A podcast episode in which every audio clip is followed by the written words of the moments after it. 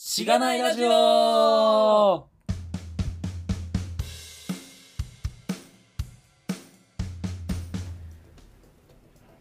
おははい。ようございます。おはようございます。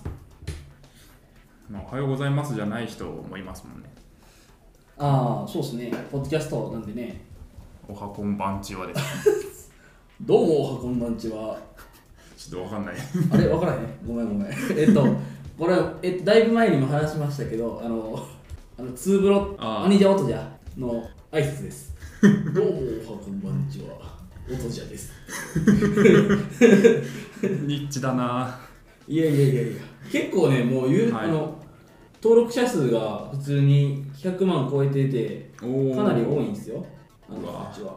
そうっす。我々がニッチだなとか言っちゃいけないですね。いや、なんで、そうそうそうそうそう。もう、足元にも及ば足ない。元にも及ばないですはい。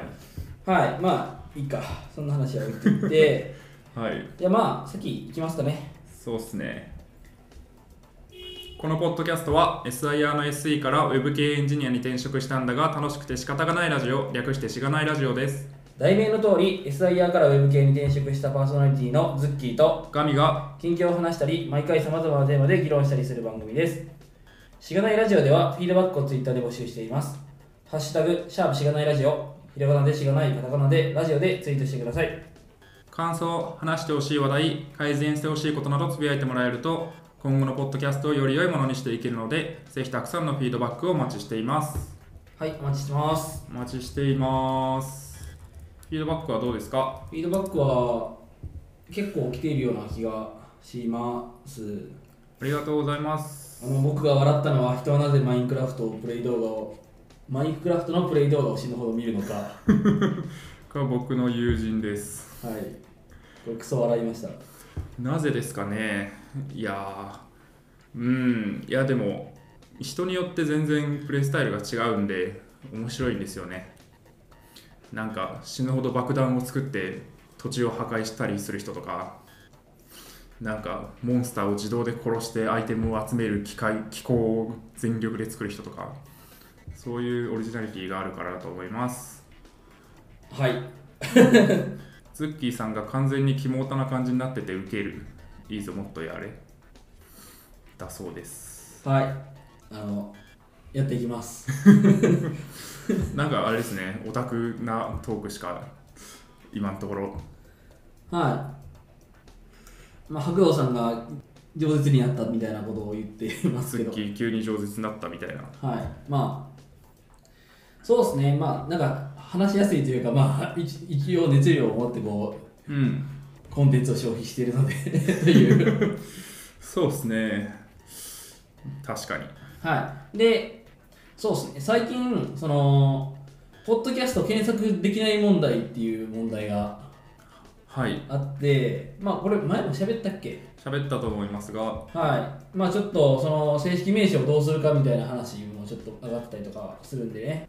今は、えーもう一回言うと今は、えー、とポッドキャストアプリでは、えー楽しくて仕方がないラジオで検索していただけたら、えー、と一応出ますと、はい。はい、いうことで出ますとうん。まあ、これを聞いてる人は、すでに出ている可能性が高いけどね。まああのお ー友達にご紹介いただけるときなどは、的な。そうですねはまあ、正式名称をしがないラジオにするという案がありますが、いまあまあ、全然、しできるならしてきます。いそうですねちょっと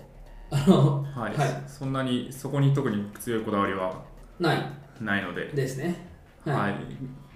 利便性が一番かなと思いますが、ちょっと検討します。はい、はい、お願いしますお願いします はいお願いしますやっていきましょう。はい。えー、っと、まあ、そんなとこなんですけど、これいいんですかサウンドクラウドが埋め込みになった。あ、そうですね。はい。ちょろっと改変しまして、何をですかウェブページをね、はい。はい、わた我々のウェブページを改変しまして、まあ、気づいてる方いらっしゃると思いますけど、サウンドクラウド、てか、えっと、このウェブページ完結になったんですね、つまり。はい。うん。あの、詳細ページに行くと、一番上に埋め込みウィジェットみたいなのが出るので、うん。まあ、それをから、えーっと、聞けますよと。そうですね。今まではサウンドクラウドのリンクを貼って再生ボタンを押すとリンクに飛ぶというあまり良くない感じだったんですけどうん埋め込みをズッキーさんが実現してくれましたので、うん、そうですね、まあ、本当はあれですか、独自 UI にしたいしたい感がある。あのそうですねえっといや僕もちらっと見ただけなんですけどそういう、えー、と API があるとうん、その再生あしたサウりンドとクかラウドに、、うん、止めたサウンドりクラとウドかはできるってことですよね。いはあと今の再生時間を取得するとかいうんができれば、まあ、UI 側だけ作っちゃえば、その裏側の処理は API 叩くっていうところで書けるかなと。できるのかなとそうですねサウンドクラウドストリーム API うーんですかね、そうですね、まあ、賞味 UI っすよね。いやそうな んですよいやだってシーケンスバーとかはい。まあ音量のそう、ボボリューム。ボリュームうん、うん、ボリュームでも、この今の埋め込みになくないですかナイスじゃあ、いいんじゃないですか。なるほどまあ、マスターのボリュームで変えてもらうみたいな。であれば、まあ、最低限、再生とシーケンスバーと、まあ、タイトルぐらいですかね。まあ、ちょっとあれですけど。はい、大まあ変ちょっですとけど検討はしてみますはい。まあでもなんか今ってちょっとオレンジっぽい、うん。まあ、デザインででサウンドクラウドもオレンジなんですよね、はい。まあ、これ実は埋め込みで変えの、えっとテーマから変えれるんですけどまあでも変えなくても今いい感じに収まってるんで、うん。まあ、今のところこれでいいかなっていう気はしていますそうですね、ちょっとオレンジの色が違うとか突っ込まれそうですけど、まあ全然、そうっすねゾーンとしては近い感じがしますかね。うんはいはい、まず地味にタイトルがページによって変わるようになってます。あはいそれはガミさんよありがとうございましたはい、まあこれにはちょっといろいろあるんですが、あの OGP とか、オープングラフとか、はいちょっとそうですね、まだ OGP も変わるんですけど、OGURL とか、ちょっと全部フロントでやっても結局 Facebook とかでは展開されないということに今更気づき絶望しているのでサーバーサイドを書かなければいけない気持ちがまあそうですね高まっていますあの JS をその辺のところで呼んでもらえないっていう問題ですよねそうですねうんまあ、Facebook のボットとか Slack ボットとかは JS を実行してくれないということなんでしょうね多分あんまりその辺をよく知らないですけど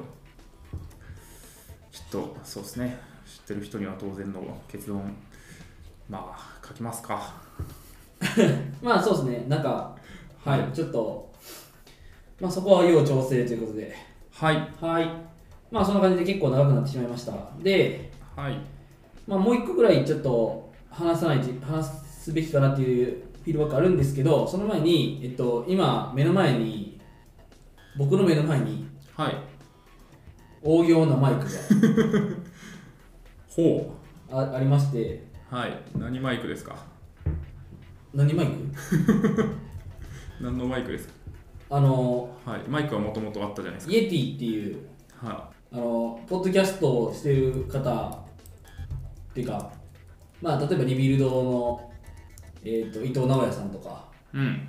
あとはあやっていき FM の方々 R 中村さんとかがおすすめされてたので、まあ、ちょっと買ってみました結構高かったんですようんいくらぐらいですか1万6600円ほまあでも、まあ、言ってもかなって思ってガミさんにも買ってもらいました、う買いましたはい。で、まあ、これで、今、 今日はまだ、ガミさんが届いてないので、五反田に集まってね、収録してるんですけど、まあ、ちょっと、ローカルで、えっ、と、リモートで撮る、ローカルでリモートで撮るって、どっちやねんどっみちたいやなねんって感じですけど、えっと、リモートでね、えっ、と、はい家と家で撮ることも可能なんじゃないかな。なんなら、いいじ、いい感じの時間にね、えー生配信なんてできたら、おおみたいなのもこう妄想しつつ、はいちょっとやるわけなんで、まあ、えっ、とごき、ご期待くださいとそうですねいうとこですかね。はい今回は集まってるけど片方はズッキーの買ったイエティで、はいもう片方はもともと使ってた iPhone に挿すやつなんですかこれ不安なんですけどね、ちょっと。マジできるか。うん、その辺はまあ、ずれてるよみたいなのがあったら、フィードバックをはい。いただければと思います。はいまあ、この構成はあまり今後ないとは思うんですけど、うん。はい。そうですね。ちょっと長くなっちゃいましたけれど、うん、今回はね、はい。ちょっと僕が一つ持ち込み企画があって、はい。まあ、話しますとうん、いうことでいいですよね。はい。ぜひお願いします。まあ、僕の回が結構続いたんで、そうですね。全国1000万のズッキーファンがいやいやいや。待ちわびた。はい、はえっ、と、まあどういう話するかっていうと、ざっくり言うと IT と契約の話をしますと。ほまあ、えっ、と、僕別に専門家じゃなくので、それこそ、あの、いや、お前の言ってることは違うというのがあれば、ちょっとマジであの言っていただきたいんですね。はい。まあ、っていうので、まあ、なんでじゃあ、その急に IT と契約の話を勉強、まあ結構勉強したんですよ。えっ、と、本2冊、まあちょっと1冊は途中忙しくて、終わりきれなかったんですけど、まあ、先週の水曜日かなに、えっと、開発をアジャイルで、えーでも契約は一括でと言ってくる顧客がいたらどうすべきかっていうあのブログがねう。ハテブがハテブがついてて665ぐらいついてて。僕の目に留まったので、まあ、読みましたとでほんほんとで契約のことなんか全然分からへんなとちょっと思ったんですよ、まあ、これはでもきっかけでしかなくて、えっとこの勉強をしようと思ってねうんえっと、もともと結構その最近、まあ、あの何回か前の話にもありましたけど結構カスタマイズ的な話を受けるとでその中で僕が、えーベンダーさんクライアントとクライアントさんのベンダーさんでとに調整しに行って、まあ、やり取りすることが結構多いですって話したと思うんですけどその時にやっぱりベンダーさんって強いんですよほう。あのあー受受託受受注するとかいう意味でなんかこう物の運び方がめっちゃうまいんですようん、慣れてるってことですかね。そうそうそうでそうするとなんか後ろから刺されそうな気が してその何も分かってないそういうとこも含めて分かってない僕がなんか対応して「はいこれやります」みたいなもし言ったとしたら、うんそれで「いや言ったのにできてへんやんけ」ブスってこうはい刺されそうな気がして、これは怖いぞと結構思うようになってきたんですようん、契約にはこう書いてありますよねみたいなそうそうそうそうそうので、まあ、契約書をがざがっつり読めるぐらいまでっていうわけではななくてもうんあのーまあ、だからどういうことに注意していく必要があって、で、その、なんか、っていうのを、まあ、ある程度理解しておくっていうのは、まあ、いく必要かなっていうふうに思いました。まあ、最近ちょっと、まあ、うちの会社も大きくなってきて、まあ、大きいクライアントさんも増えてきたっていうところもあって、まあ、なんかプレスでも銀行とみたいな話とかもあったりするんで、うんまあちょっとなんかそういうところであの僕でも勉強しておくことあるんじゃないかなと思って、まあ、2冊ぐらい本読みましたとはいどうすかこの辺の話はうんそうですねあんまり近寄りたくない感がありますね近寄りたくないか そこそこになんかこうなるべく脳のリソースを割きたくない感じああいや僕もそう思ってました完全に、は思ってましたというか今も思ってるんですけどい、うん、いや結局なんかその精神性やりゃいいやんみたいな でもまあそうそうですね理想的にはというかまあ性善説ではで、まあ、今も思っていますうんえー、と結構読んでやった限りで、まあ、なんていう本を読んだのかっていう話に移るとはいえっ、とまあガミさんにも共有してるんですけど うん2冊読みましたとでガミさんに共有したのは1冊かなおそらく成功するシステム開発は裁判に学べ契約要件的研修下請け、えー著作権情報漏洩で失敗しないためのハンドブックっていう本ともう一つは、まあ、これ、えっと共有してないんですけど、えープロジェクトの失敗は誰のせい紛争解決特別法務室突破中林舞の事件簿っていう小説なんですよ小説なんですね小説ベースで、えっとはい IT 契約を語ってる本うんはい。っていう、まあ、2冊。まあ、でもその小説の方は途中でちょっと止まっちゃってるんですけど、はい。まあ、その2冊を読みましたと。はいはい。で、まあ、いろいろ書いてあるんですよね。で、えっと、なぜこの本をまず選んだのかっていうと、えっと、この一番初めの成功するシステム開発を裁判に学べっていう本は、えー富士通、元富士通の人で、今 IT コンサルみたいなことをやってらっしゃる方が書かれたと。まあ、っていうのと、あと、新しかったんですよね、結構。うーんこれが、まだ2017年の初めぐらい、初め頃かな3月に出てますねですよね。技術評論者なので、まあ、読みました。あの、これを選びましたっていう感じなんです。新しい面の方がいいかなと思って。はいはいうん。まあ、そういう法律系だし、っていうか。うんうんで、なんかいろいろ読んでて、結構、結局、まあ、契約、裁判の判例をもとに、まあ、こういう判例がありました。こういう事例がありました。で、ここから学ぶべきはこういうことです。みたいな。うんことが書かれてましたと。で、まあなんかいろいろ、なんか貸し担保であったりとか、まあ損害賠償はどういう時にとか、うん下請けとか、 準委託とか、うんいうのがいろいろ書いてあったりするんですけど、僕が思ったのは、裁判みたいな。うん裁判前提なんだみたいな。 まあでも、まあまあ、そういう本なんでしょうがないかもしれないですけど、そうっすねまあだから僕僕は初めから言ってる通り結局まあなんか言う真摯に仕事すれば、えー、と誠心誠意仕事すればいいんでしょって思ってるんですようんなんでなんか結構小手先なんですよねなんかこれはちょっといじめも取っとけとかはいはいうーんと、まあ、そういうのがまあ知らなかったことも多かったんでまあ一通りまとめて自分の頭の中には結構叩き込んどいたんですけどこれ学んだはいいもののあの日々意識しながら仕事してたらなんかすごいあの人間味がないなって思ったんですようーんそれはなんでなんですか疑わなきゃいけないからですかうーんどどうなんですかね疑う疑うっていうか、まあむえーと基本的にうちがベンダーで向こうがユーザーなんで、うんまあ、うちがこういうことしますみたいななんか役割をきっちり決めますこういうものを作りますとかいつまでに作りますとかもし要件定義が変わっ要件定義をした後に仕様は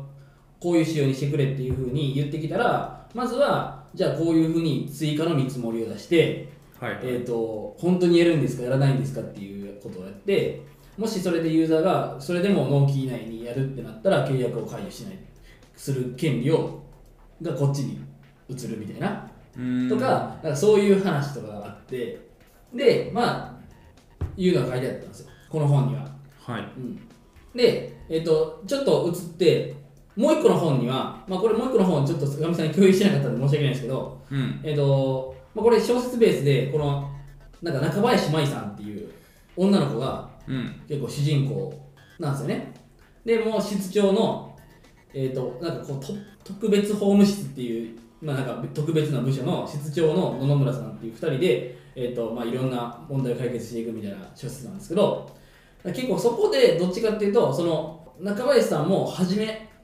初めの方は、なんかこう、まあ結構法務室の出員として未熟で僕みたいにいやいやそれはでも精神整理やってたらみたいなとかうんがあったりとか言ってるんですよね、でまあこれ途中まで途中までし か読んでないんで結論どういう結論に至ってるのか分かってないんですけどまあ中林さんが大事にしてることとうまくやること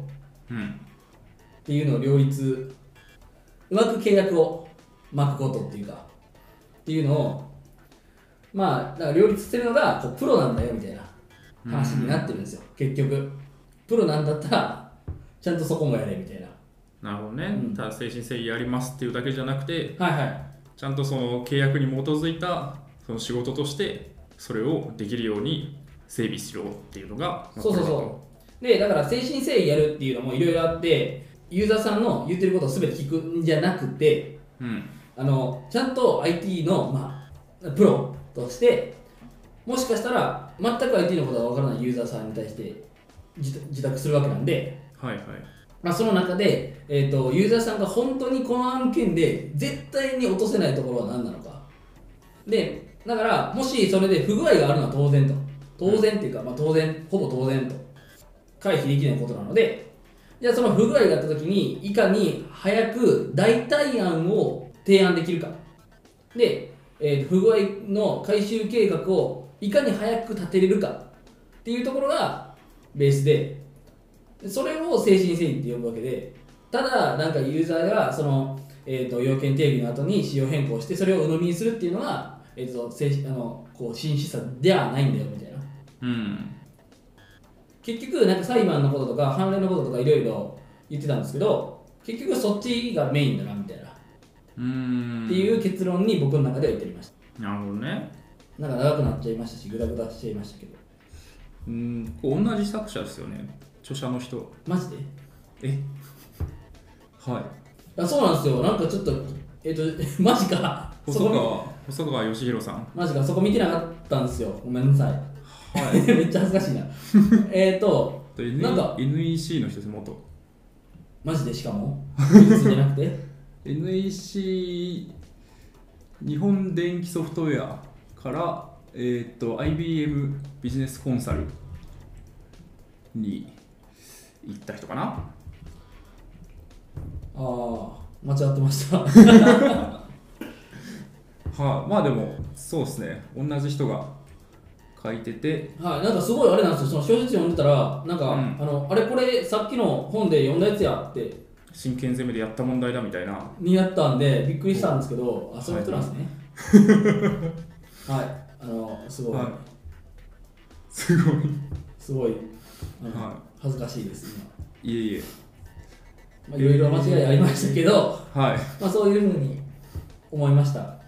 うん、あのどちらかというとその契約云々も大事だけどその前提となるなんか姿勢というか意識みたいなうん、のが大事なんじゃねみたいなことですかうん。いや、でも、そうなんですよね。で、これ、そういう結論に至ったんですよ、この本。うんの割になんか結構なんか最近いろいろ一緒にするベンダーさんとかはなんか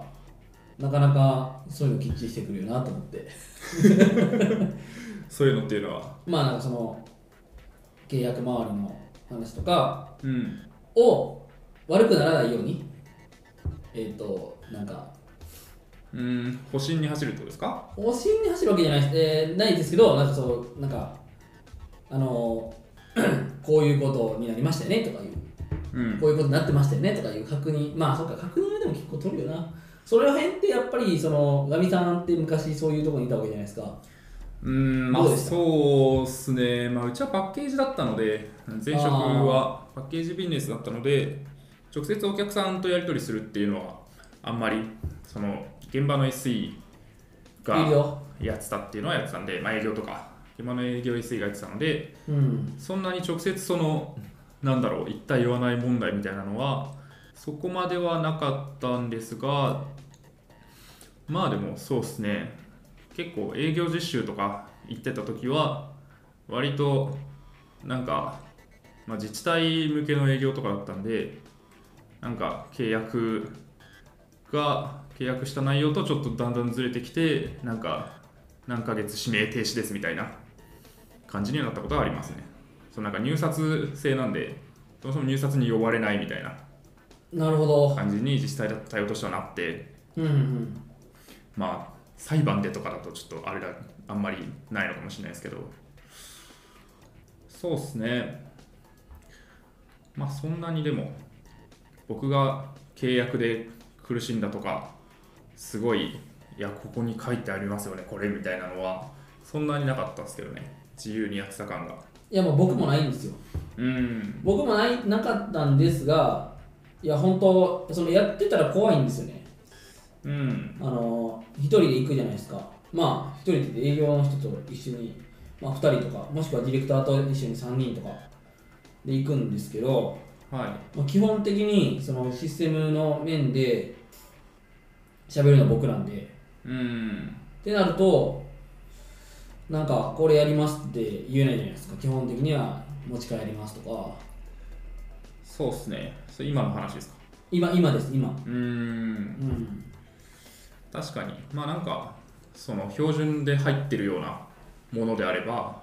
まあ、やりますとかやれますとかは言うけど、まあ、カスタマイズいわゆるカスタマイズが必要になるようなものっていうのだとそうですねちゃんとまあお金をもらわないとやれないことだなっていう認識が出た瞬間にちょっと考えてそもそもやるやらないを決めるそために持ち帰るってう、まあ、いう今のがの今の開発リソースとありますねそのその工数がいつまでにどのぐらいかかりそうかみたいなのを判断してやります、まあ、簡単に言うとそうじゃないですか、うんそうですうねん、っていうのとまあできそうなのかどうかうん本当にそこで、まあ、確かにこういうふうに作ったらできそうだけどこれって本当にやるべきなのかとか、うんそのうちのプラットフォーム的な意味で、うん、っていうのを考え始めると、まあ、その場では対処できないけどなんかお客さん的にはもう早く決めたいうんなんなら要件ってその アプリの要件定義はなんか向こうが持ってるあの向こうのクライアントのベンダーが持ってるみたいなほう要件定義を早く進めたいベンダーがいてうんうちはでもちょっといろいろあって確認したくてでもうちはは早くアプリを上げれることを結構売りにしてるなるほどみねたいなそこのジレンマがそうそうそあるわけですねううんで営業はもちろん取りたいからうんでそういうのを売りにしてセールストークをしてるわけなんで早く進めたいはいはいはいみたいないやそこ結構あれですよね、まあ、ちょっと契約とずれますけどこうエンジニア的にこうできるなって見えることあるじゃないですかあこれは、まあ、こうこうこうやればできる気がするみたいなあそうですね見えた時になんかでもできるって言えないみたいな 状況は結構ありますよね、うんそれはなんかこっちのリソースの問題もあるし向こうのなんかリソースとかリテラシーの問題もあるしあるいはまあこっちの工数的にできますただし1000万円かかりますみたいな状況になり得ることもあるしあとなんかビジネス戦略的にこうできますけどその機能はちょっとちゃんと作ってから出したいですみたいな状況もあったりとかしてそういうのの中にまあ一つそのなんか契約的にできますって言ったらいろいろまずい気がするみたいなのがあるのかもしれないですねとかまあ納期握られた時に怖いみたいなそうですねそういう状況はすごいあるなとうん思いますがなんかもうちょっとこの契約具体的な契約周りでこうないですかあこうなんだへえみたいなああそうっすねはいせっかくこの本を読んだということで確かにえーっとこの本の、えーっとパート4下請けと上手に付き合うにはっていうところがあって、はいまあ、これって、えーっとまあ、自宅の中でも SI と呼ばれるうん部分でさらうち、えっとその例えば受けてうベンダーとしてユーザーから受けますとでそれをさらに投げる投げるじゃないごめんなさい えっと、なまあ投げるっちゃ投げるんだけど下請けに、はいまあ、作業を依頼すると発注する発注するっていう時の話なんですけどその中で、えっとパッケージソフトや SaaS を利用したシステム開発っていう部分部部分があったんですよはいあの説がねあったんですよねでまあ言ったらパッケージ売ってるてかプラットフォーム開発してるうち s a ス s 作ってるうちなんでうんでしかもまあえっ、とガミさんもまあそんな感じじゃないですかそうですね s a ス s サ s まあサースなんじゃないですかねでやしえっ、とまああの富士通時代にもパッケージ作ってましたっていう話なんで、まあ、結構まあここが結構直接的に関わってくるのかなと思ったんですけどえっ、とまあ簡単にまとめてるところを読むとまあ、元請けベンダーとパッケージソフトベンダーの責任分解点、役割分担みたいな、これさっきの話なんですよね。えっと、ぼえっと、今僕が、えっと、クライアントのところに行きますと、クライアントさんとクライアントのベンダーさんがいますと。はいでクライアントさんのメンダーは要件定義を、えー、とも含めてアプリを依頼しているので、えー、と一番のフロントは、えー、とベンダーさんなんですようんで一応うちはそのクライアントさんとも直接お話はするんですけど基本的にはくベンダーがうちのものうちの s a ス s を使ってクライアントにアプリを納品するんですようんそうですよねでその中でただ、えっとパッケージの、えっと内容とか SARS のそのソソフトの、えっと仕様とかいうのが分からないから基本的にはその要件定義をまあ一緒にみんなでやって一緒にみんなでやりましょうねっていう感じになって一緒にやってそれをさっそ使うのがうちの、えー、と制作部隊みたいな感じになってるんですよね。っていうところですと。で、役割分担はそういうふうになってて、責任分解点があるんですけど、まあ、結構これがややこしいほっうていう話。で、まあ、あくまで、えー、と契約では元請けベンダーがフロントなんですよね、さっきも言った通り。うんで、元請けの人間が罰金について学習する必要があると。まあ、そうですね。あの、いくらうちが全部やる、うちの制作部隊がやるって言っても、まあ、学習する必要があるんですよ。うんで、パッケージソフトのベンダーの技術者が派遣契約のような形で元請けによる入るっていう選択肢もあるんですよ。はいはいはいはまあ、今やってないです絶対そういうのはややってないんですけど、いなるほど制ね作隊が向こうに行って、そうすると、えっと、作業範囲が広がって、まあ、あのこういうこともやってくださいとか、こういうふうな、えっと、向こうの中で学習、向こうの人に教えるとかもできるし、うんもうむしろ全部作ってもらうみたいなこともできると。っていうような、えー、とことがあって、まあ、その辺の、えー、と役割分担と責任分解点っていうのをどういうふうにこうパッケージソフトのベンダーがいかに役割を広くもまあこれ一応基本的に、えっと下請けと上手に付き合うにはっていうパートでやってるんで、うんえっとそのベンダー側ベンダー側の視点としてして、うんいかにこうパッケージソフトのベンダーに、えっと役割を多く持たせるかっていうのはそういう、えっと言えない言い方ですけど、はいはい、まあ、そっちの方が絶対に分かってる人にやってもらうわけじゃないですか、うっんていうものがあるんですよね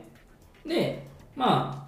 えっ、とっていうのがベンダー側としてありますけどえっ、とまあ最近主流なのはユーザーとパッケージソフトベンダーが直契約する話ですよとまあだから、そういう話、えーそういう立ち位置もあったり、もう、えっ、と、クライアントと、クライアントベンダーと、えっ、と、うちのヤプリみたいなのが、まあうクライアントベンダーとヤプリっていうのがもう結構並列の状態っはい、ていうのも多いんですね。うんうん。まあ結構最近そっちが主流っていうふうに書かれてたんですけど、うんまあそういう場合もあって、で、そのさっきの完全にフロントっていうのはそっち。えっ、と、うちとしては、まあ、元請けベンダーがフロントに立っていただいた方が、まあ楽なんですよ。もちろあん。話は早いというか理解のある人ある程度技術的に理解のある人が出てくるからってことそうそうそうう。んあーっていうのもあるし、向こうがフロントとしてクライアントに、えっといろいろ説明してくれるみたいな、ああ基本的になるほど要件については。その泥臭い部分を担ってくれるってことですかねそうむしろね、うんそのうちから見たらですよ。はいはいここの、えっと本では向こうから見たって、あのえっと元請けから見たパッケージベンダーとの付き合い方って話をされてますけど、うんえっとうちから見ると、まあ、向こうフロント立ってくれるなら立ってくれた方が嬉しい。まあそうっすよねなんかその辺はうちもありますねまあこっちこっち側がその運用リソースを外部のが会社になんかお願いすることもあるし、まあ、それをお客さんに提案するみたいなうん、のもあるし、まあ、お客さん側のについてるベンダーにこう借り手の運用をしてもらうみたいなの方が割とまあ早いっすよねいろいろうん話としてはまあうちとしてはだから楽なんですよね、本当に。うんで、そうっすね。うん、でも、やっぱりお金がね、取れないんで、その場合って。うんまあ結局、まあまだうちの、えっ、と、規模的に言うと、やっぱそういうところで運用までもらって、運用のお金もらって、えっ、と、ペイするみたいなところがはいあはったりとかするんですよ。いうんまあ、そこって非常に難しいところで、その経営的なえー話にも入ってくると思うんですけど、どういうふうなお客さんに売っていくか。うんまあやっぱえー、ともう本当にオンライン的に、えー、と多くの人に言っていくのかそれとも大きいお金が落としてくれる法人向けに売るのかみたいな話とか、まあ、それによって、えー、と作る機能も変わってくるんですけど、どういうお客さんに売るための機能かみたいな、はいはいうん、話も変わってくるんですけどまあでも今はどっちかっていうとその法人に寄っていて、ううちんのアプリがね大きいところ大にきいところに寄せてる寄せて、さらにうちで直契約して、えー、と開発コース、そのアプリの、えー、とローンチするためのコースもうちがもらう。うーんのでその MRR、えーそのマンスリーリカレンシーレベニューでしたっけうんマンスリーリカレンシーレベニュー MRR がっていうのがそのあってそれは1ヶ月にいくらその運用費アプリアプリこのアプリを使アプリっていうサービスを使ってたら1ヶ月いくらいただきますよっていう契約あのものなんですけどそれとは別にそのアプリローンチの費用っていうのをもらえるはいはいでその両方をちゃんともらうっていうような、えっと契約が多い最近はうん初期費用とそうそうそうの継続的にもらう月額いくらみたいなそうそうそううーんまあそうですよねでまあなんかそのその、まあ、今回この話でこの本ではまあ多分そういうそっちのやり方も結構多いんだよみたいなそのえっ、とフロントに立つのが元請けベンダーっうんていう話が結構あそういうふうなことも考えられるんだというところでしたうーんなんかうちとしてはどうなんだろう僕が思うにはですけどなんか上でやってもらって、えー上っていうか上上じゃないなごめんなさいえーっとあのこのえーっと小ノート的には上上かなそのは渡してる資料的には上のその向こうパッケージベンダーじゃなくて、えっと、元請けベンダーが、えーフロントに立ってもらうっていうやり方をして基本的にはそのうちのアプリのユーザーを増やしてアプリを理解してくれてるユーザーを増やしてうんその人がもっといろんなところに売っていくと使ってねアプリを使ってっていう方の広がりをしてほしかったりするのかなとか思ったりうんするんですけど、はいまあ、今そういう感じになってないので、うーんまあなんでなってないのかとかもしかしたらこれは筋が悪いことなのかとか、うんうん、まあでもそうなんじゃないですかね結局社内のリソースってすごい限られてるわけで加えてその社内のエンジニアリソースとかになるともうあれなじゃあれじゃないですか新機能開発とか、まあ、既存のバグ修正とかに大体追われているわけでそうなんでそすんなよところね。でなんか運用的なところとか、まあ、質問対応とかになるべく個数を割かれたくないっていうのがあってそうなるとやっぱ社外の、まあ、SE なりエンジニアにそのアプリの仕様をなるべく理解してもらうっていうのがそのなんか、まあ、社内リソースもやっぱり無限に増やせるわけじゃないと思うんでやっぱりいいんじゃないかなっていう気はしますけどね。だからそのアプリを使ってビジネスをしてくれるような会社が増えるといいですよね。そうなんですよね。うん。まあ、どこでもプラットフォーマー、プラットフォームになりたい人ならそう思うと思うんですけど、そうっすね。うん、やっぱね、そうだよな、やっぱりそうだよな。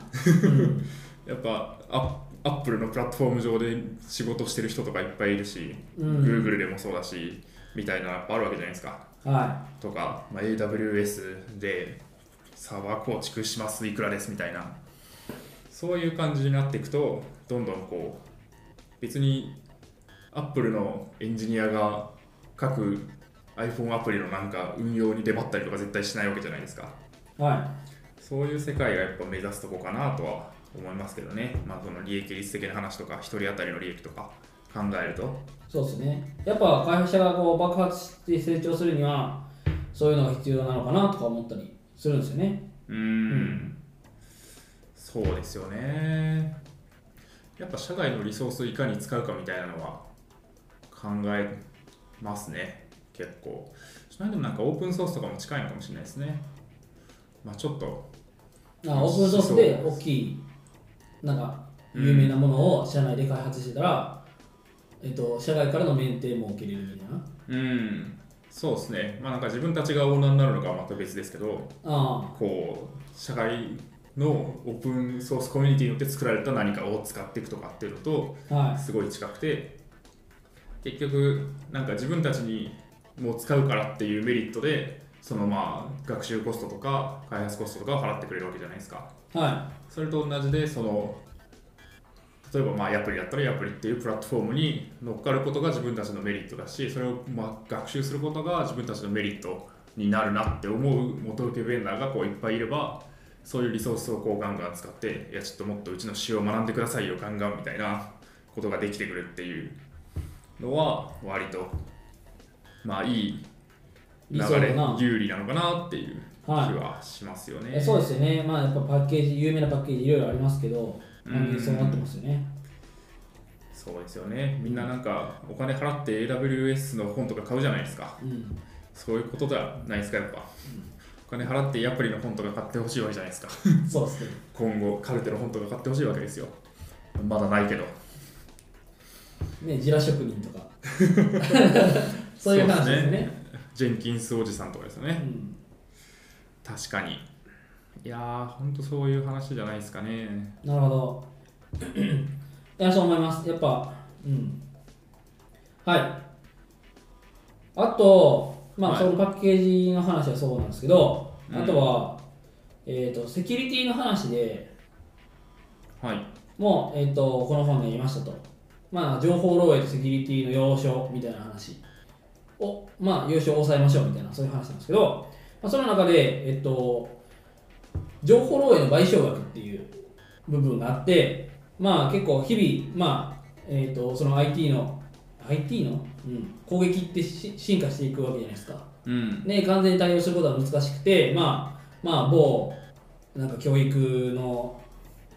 会社みたいに、まあ、情報漏洩することもあると。で、そうすると、大体1件あたり500円から1000円あたりが相場なんですよね。うんらしいんですようんなるほど。結構高いっすね。まあ、だから1万件で、まあ、500万から1000万うん。ですよね。まあ、そのそのままそのまま1万倍したら。うん。まあ、でも1万倍なんですもうそんなもんじゃなくてっていう話ですね。そうですよね、うん1000万件のデータがとか言ったらもう大変なことになるからそういうことですね。で、まあ、なんか、まあ、その相場っていうのはいろいろあって、その、まあ、情報の種類によって変わりますと。うん例えば、メールアドレスとかよりも、なんか女性の3サイズとかうんの方が、実は、その名前と3サイズの、えっ、と、対応とか、そういう方が高いんですよとか。まあ、そういうちょっと面白い話もあったんですけど、まあ、心情的に誰か誰かにも誰にも知られたくないような類のものうんっていうのは結構その責任が管理側に重いと、うん、っていう話があるらしいんですよで、まあ、そういう、えー、と個人情報は管理する側に立った時にはどうするかっていうと、まあ、この情報をもしうちの、えー、とサーバーに、まあ、うちは基本的なもの持たないんですけどはいあのややり方的に、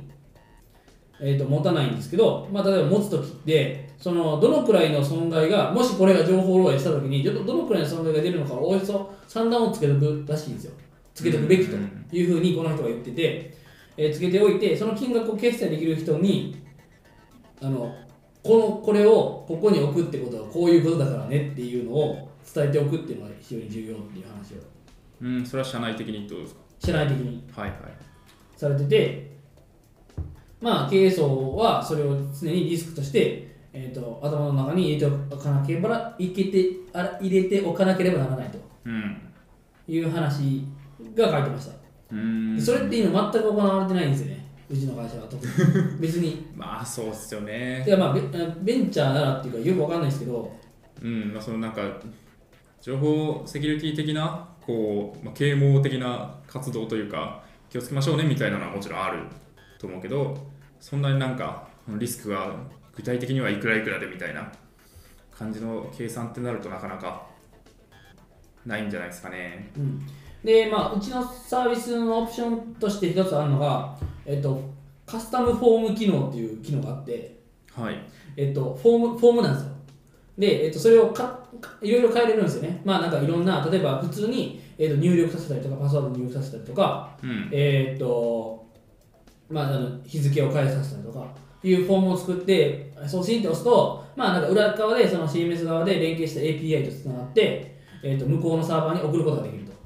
はいはいその内容をね。で、なんかその CMS、こんあの CMS、うちの管理画面上で、なんかこの項目を保存するっていうのを押しておくと、まあ、なんかカスタムパラメータみたいな、えっとテーブルに、えっと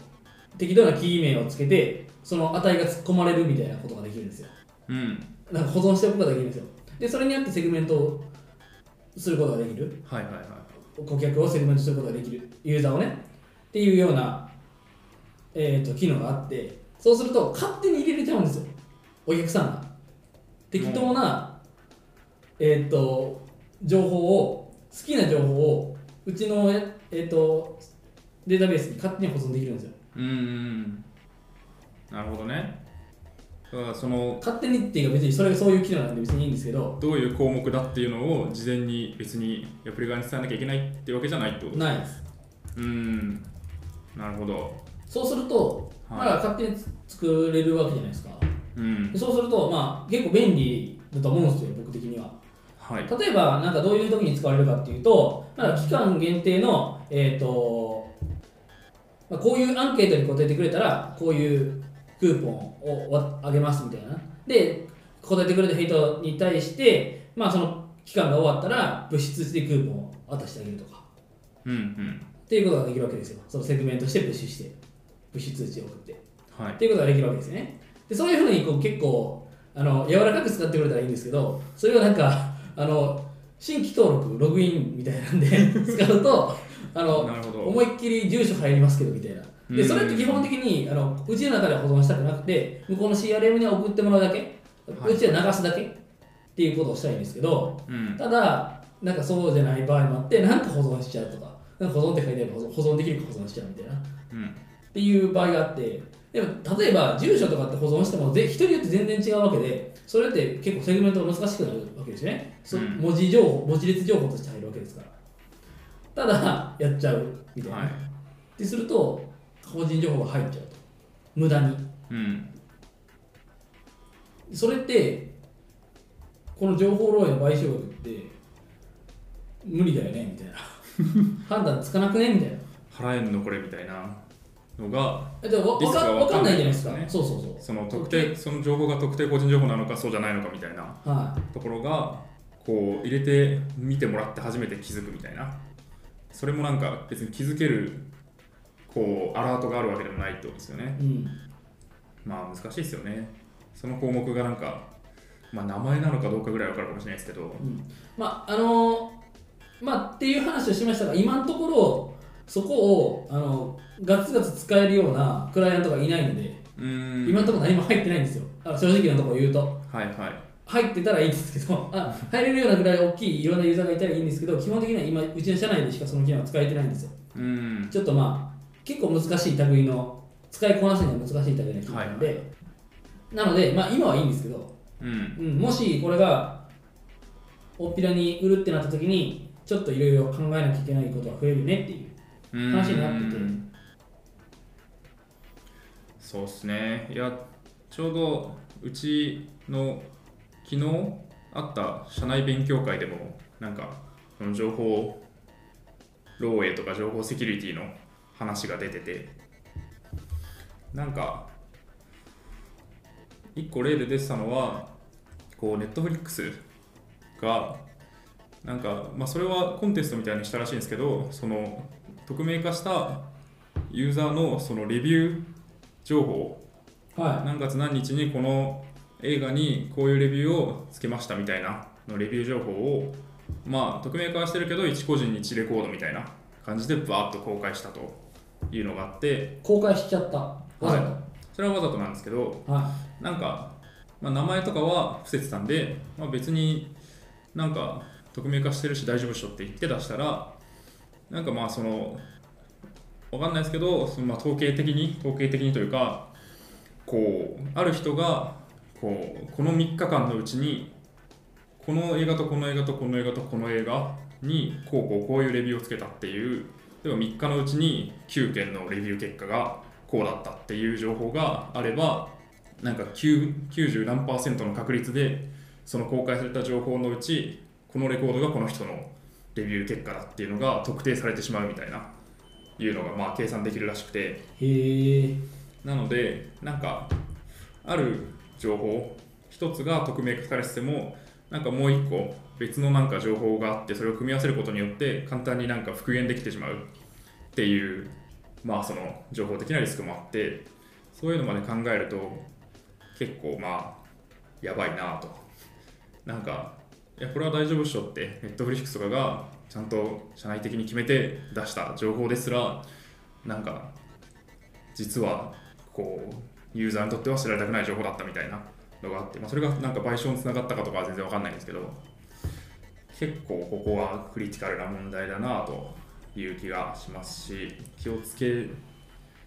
普段気をつけてる以上に気をつけなきゃいけない問題かなという気がしていますそうですね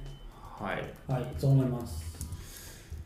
そうですねなかなか難しいですよねいややっぱそうなんですよねなんかあれじゃないですかトレードオフじゃないですかうんべ利便性との完全トレードオフみたいなところありましそうですよたねね、うん完全に利便性を考えればなんかもう全部の情報を全てのこうクライアントが使えてみたいな全部こう知れて完全に個人に最適化されたサービスが提供されてハッピーみたいな感じになると思うんですけどやっぱりまあアカウントをまたいでこう個人情報を使うとかっていうのはどうしても難しいしそれはまあそうですよねっていううんまあ認証認可的な話がいろいろややこしかったりするしうんそうですねうんなるほど、はいまあそんな感じのことを学びましたまあ他にもいろいろあるってうんまあ、ちょっとまだ、えっと、全て整理しきれないぐらいの情報量があったんですけど、はいまあなんか、ざっくりとはそういうふうに感じましたっていうところです。はいどうですかね、まあ、こ今後も、まあなんか、これでは別に学んでおくのは悪いことじゃないなっていうふうには思いました。まあ、学んでおくことは何でも悪いことじゃないような気がするんですけど、うんはそうっすね。どうなんすか結構そういうところにも噛んでいきたいんですかい。いや、そんなことはないです。あいや、そうですよ。僕がこれを言ってる別に不安に思って知らないと怖いなって思っただけで、はい。これをやりたいわけじゃないですよ僕的にはなるほど。どちらかというと、その攻めの勉強というよりは守りの勉強という感じですかうんどうなんですかねいやまあはい。これまあどのどうなんだろうこのぐらいただ今これ読んだぐらいの理解では別に特に自分の強みにはならないと思うんですようーん。わかんないけどまあ弱点つかれないために、元請けベンダーに背中から刺されないために読んだということですもんね。あそうですねではい。なんかももっともっと勉強すると、まあ、例えば例えばなんかこうフリーとかになった時とかうん。例えば開発住宅系のところに行った時とかまあえっ、とそう元請けベンダーと呼ばれるところに行くことになった時とかはいはい、はい。にもまあ結構有利う。なんのかなとは思いましたけどとかこなんかあれじゃないですかあのこういうのがちゃんと管理できる人ってあの日本ではあの給料高そうじゃないですかうんまあそうっすねそこがやっぱりなんか全員が全員考えてるわけじゃないしアメリカとかだと訴訟国家だしいろいろあるみたいなのがあるのかもしれないですけどうん日本で高そうだなっていうのもあってまあ本当にそれが自分のこうはい給料を完全に上げてくれるっていうのはまあ考えなくはないなっていう気はしますけどね。そうっすねうん、まああれなんじゃないですかねなんか個人で受託とかやったらすぐ勉強するんじゃないですかねあ確かに。いといやうそ気れはがしているうんなうちの委託で来てくださってる方もそんな話してましたね、この前。うん読んでた方がいいっすよって、なるほあ っどさりしてました けど、その人は。そういうところでやっぱり自分を守っていったりとかうん、しないといけないってことですかね、うん、なるほど。はい。どうですかまあ時間的にはちょっと今日僕が遅れてきたので、いい時間なんですよね。そうですね。確かに。そう、なんかでも。は完全にこれだけの話みたいなんで終わってしまったけどい。一個フィードバック返してなかったやつ話しますあそうなんですよねちょっとさっき僕の言葉がはい若干つながりになるかなと思って残しておいたんですけど、はい。えっ、ー、とルッカさん。そうですねルッカさんルッカさん、いつもありがとうございあのまいす。つもありがとうございます本当に あの初めてこう名前を出しますけれどもはい。えっ、とそういえばふと思ったんだけれどもしがないラジオのパーソナリティのお二人はちらっと程度でもえフリーランスになるとか起業するとか考えたことあるのだろうかともし考えてみたら考えてたらうなんん。でそう思ったのか聞きたいし考えたことなかったらその理由を聞いてみたい気がするはい。どうっすかちょっとでもっていう意味では、まあ、さっきも言いましたけど、うんちらっとでもっていう意味では考えたことありますとどっちですかどっちもですかフリーランスと企業あフリーランスですね、うん企業は今のところないですなるほどで企業ってあれじゃないですかなんか自分これじこういうことが実現したいとかいうのがなかったら、うんほんま考えれないのかなと思ってうんまあそれは諸説ありますねで企業ってあ例えばなんかフリーランスになってだからフリーで自分のなんか個人事業主みたいになってはいっていう企業うんそれも企業、まあいやそれは個人事業主かなイメージで言うと企業は、まあ、会社を登記するああなるほどというのがまあ企業かなという気がするので、まあ、個人事業と会社の登記はまた違う気がするちょっと詳しくないんであれかもしれないですいけやど僕も全不然わか正んない確んかでもしれないですけどはい、そういう意味ではフリーランスになるっていうのは一つまあ考えないことないなと思いますうんのみさんはそうですね。あんまりないですかね。えっと、どちらかというと企業の方があるかもしれないですけど、フリーランスを考えないのは、なぜかというと、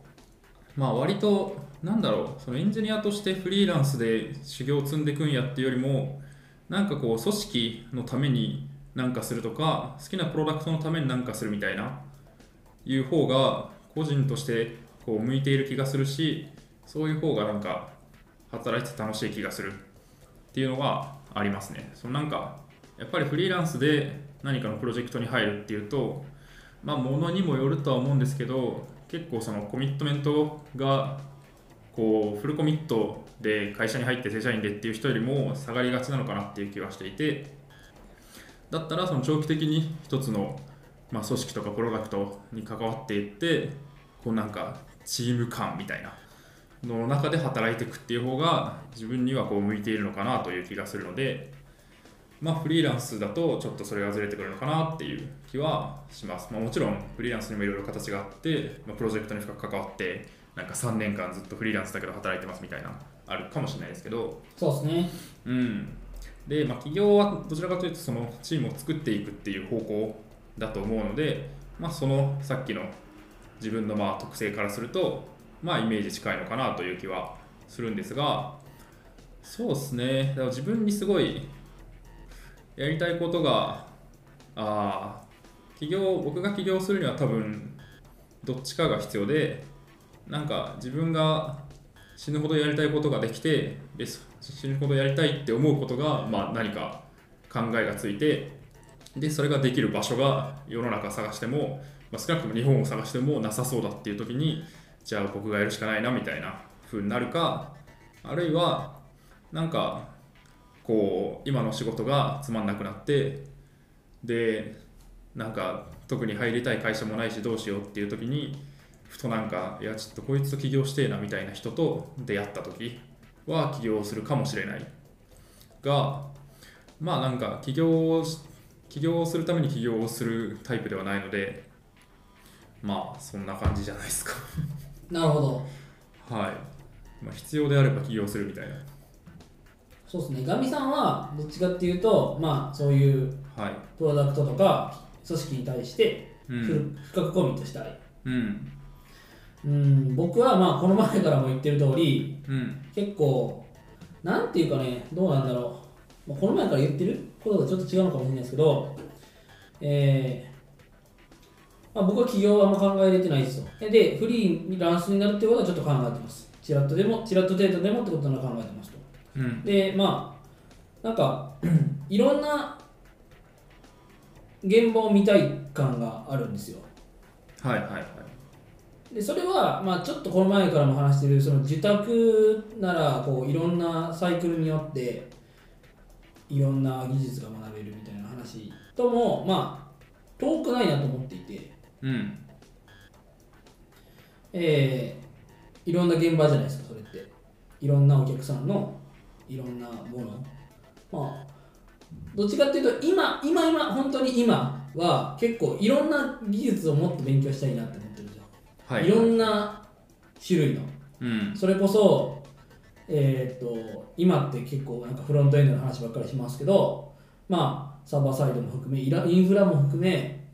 えー、となんか例えばそのデータサイエンス的なのも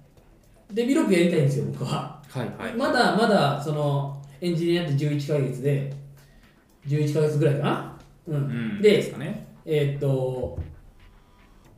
自分ここに絶対フルでやっていくみたいなことも決まってなければ、うんまあ、決めた方がいいのかなって気はしますけど決まってなければえーっとなこれが好きだなとかいうのも特にないんですよねうんすまあ好きは全部全部好きなんですよ、まあ、逆に言うと全部面白いんですよはいはいなので、まだもっとやりたくて、でフリーランスになったら、なんかそういうの、もっともっといろんなところに入れるんじゃないかなっていう、こう、わかんないですけど、淡い期待うんがあって、なるほど分かんないですけど逆に逆にこうフリーランスになった場合こう自分に何か尖ったものがないと結構食いっぱぐれるんじゃないかなという気もするんですよね例えば確かに。僕は JavaScript をめっちゃ書けますみたいなフロントエンドなら任せてくださいなんどんな案件でもいけますよみたいなフリーランスの方が仕事を依頼しやすい気はするんですよ確かにそ うですね。そんな中でなんか、いやでも急にちょっとインフラやりてえなっつって、 インフラを学び始めて、まあなんかその、こう、レベル感を下げればっていうと言い方悪いかもしれないですけど、ちょっとこう、給料が低いけど、なんか、そんなに技術とか、あんま分かってなさそうな会社で、ちょっとインフラっぽいことをやらせてもらうみたいな入り方とかはできるかもしれないですけど、うん、ああ、そっか。うん、いやそうなんですよ、なんかその、ちょっと無理してでも取るみたいなのって言うじゃないですか。はいはいはい。そういうイメージだったんですけど、確かに、うん、普通にその、なんていうか、めっちゃ食っていくっていう意味なら、そうかもしれないです。というか、そうですね。うん、そういう意味ではどっちかっていうとなんか社員どこでも好きな部分やってもいいよみたいなうん、文化の会社って多いじゃないですか多いですね。多い多いじゃないですか多い、ベンチャー界隈には、まあ、多いかもしれないじゃないです一か定数ありますね。っていう方が確かにいいかもしれないですねって急に手のひら返しますけどまあでも、うん、あーそう大幅なそうだよな大幅なキャリアチェンジとかはそうかもしれないですね。うんまあ、いやでも転職の方が近い気がするけどな、その、なんか、急にちょっとインフラやりてえなってなるときに、まあ、ちょっと社内的に、なんかインフラ寄りのことをちょっとやかじってみて、で、なんか、おこれちょっといける気がするみたいな、なったら、ただでもインフラエンジニアはもともと社内にいるわけで、その人たちをなんか肩並べていくのかっていうと違うってなった時にもっとなんかインフラエンジニアとして募集している会社に転職するみたいな方がまあキャリアチェンジ的には近い気がするけどなるほどうんそうですかねちょっと今いろいろ考えるところはありますけどそんな感じなんですようんそうですねもしそう考えて考えてたらなんでそう思ったのか聞きたいし考えてなかったらうん考えたことなかったらその理由も聞いてみたいと、まはあ、そういう意味では2人とも考えてましたと、まあ、何かしら、まあ、朝朝かったんですけど僕はいうんまあどっちかは考えてたかなみたいな 感じですかそうです企業についてはそっかそういうフルコミットしたいみたいなどっちがなんか僕やりたいことがやりたいなんか実現したいことが、まあ、全くないのでうん全くごめんなさいなんかでもほど ほんなにないんですよ、まあ、起業してまでやることみたいなのうはん、そんなないってことですかね、あったらやるのかなって思うんですけどできるのかなと思っていやでもなんか起業にもいろいろあるじゃないですかというとえーっと最近僕はまあもう更新してないと思うんですけど和田 FM というポッドキャストをバックナンバーをめっちゃ聞いててうんあのユースケユースケベイさんという方ですねボケてとかを運営されているエンジニアの方がいましてはその人はそんなにこうスケールをしない起業をしようともともと決めて起業をされてたりすると思うんでいうんなんかそんな社員とかもいないと思うんですよねボケての運営会社うんおもろきさんとかなので、まあ、そういうなんかこう一緒に働きたいって思う人と一緒にすごいスモールビジネスをやってってでまあ自分たちがこう暮らしていけるだけのお金を稼いでいくみたいなそういうなんかこうある種なんですかね農家みたいな農家とかもまあ起業じゃないですかなるほ新しく農家始めますみたいなどはそういうのまあ近いような IT 系の企業もあるのかなという気がするので、まあ、そういうレベル感でいうとあるかもしれないですねなんそんななんか一発当てるんやみたいな企業やるかはちょっと分かんないですけど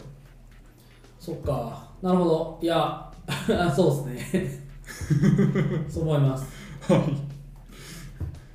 はいありがとうございますフィードバッあクりがとうございますはーい本当考えるきっかけになるんでうんそういうのも含めていただけると嬉しいですはいといったところで時間もいい時間なんでそうですねこん今なとこ回ろはオかタクトークしなかったですね別に毎回求められているのか微妙ですけどはいはい大丈夫ですか なんかルッカさん2分前に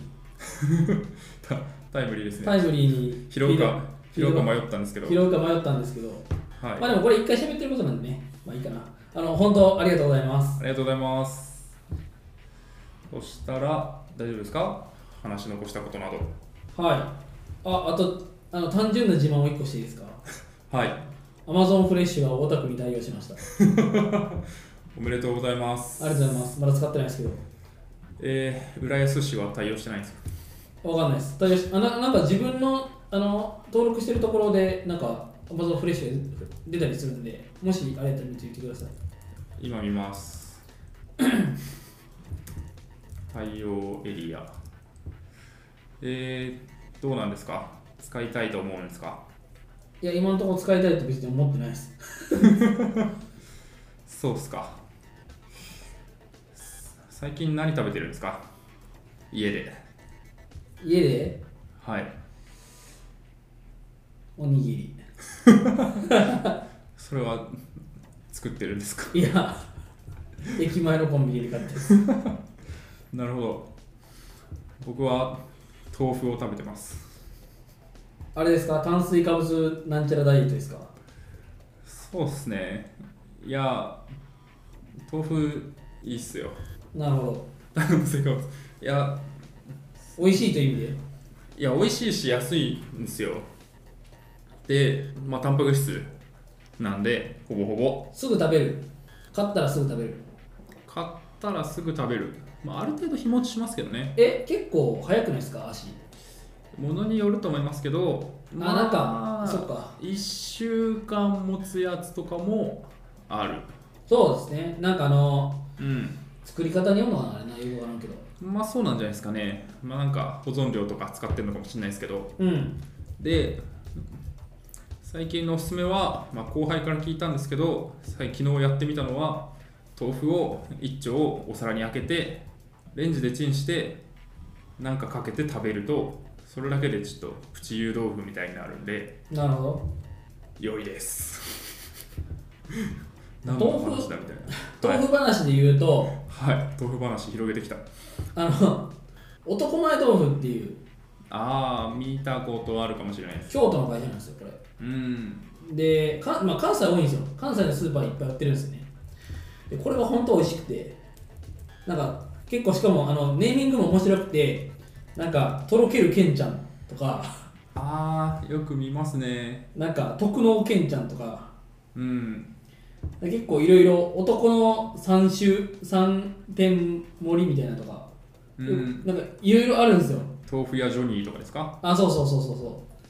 うまあちょっと普通に美味しいんですよその豆腐として、はい完全に美味しいんでで、えっ、と日本あのこっちの日本のじゃなくて東京のスーパーにもまああるんでもしよかったら食べてく ださいお金もらってるんですかいやもらってないです全くいやもう大好きなんですよはいはいはいいやーそうっすねちょっと健康になりたいなと思ってきたはいじゃあ終わりますかじゃあお願いし ます そうですねはいはい、えー、しがないラジオではフィードバックをツイッターで募集しています。ハッシュタグ、シャープしがないラジオ、ひらがなでしがない、カタカナでラジオでツイートしてください。感想話してほしい話題改善してほしいことなどつぶやいてもらえると今後のポッドキャストをより良いものにしていけるのでぜひたくさんのフィードバックをお待ちしていますはい、お待ちしてます。はーいではエピソード15、 15おしまいですありがとうございました。ありがとうございました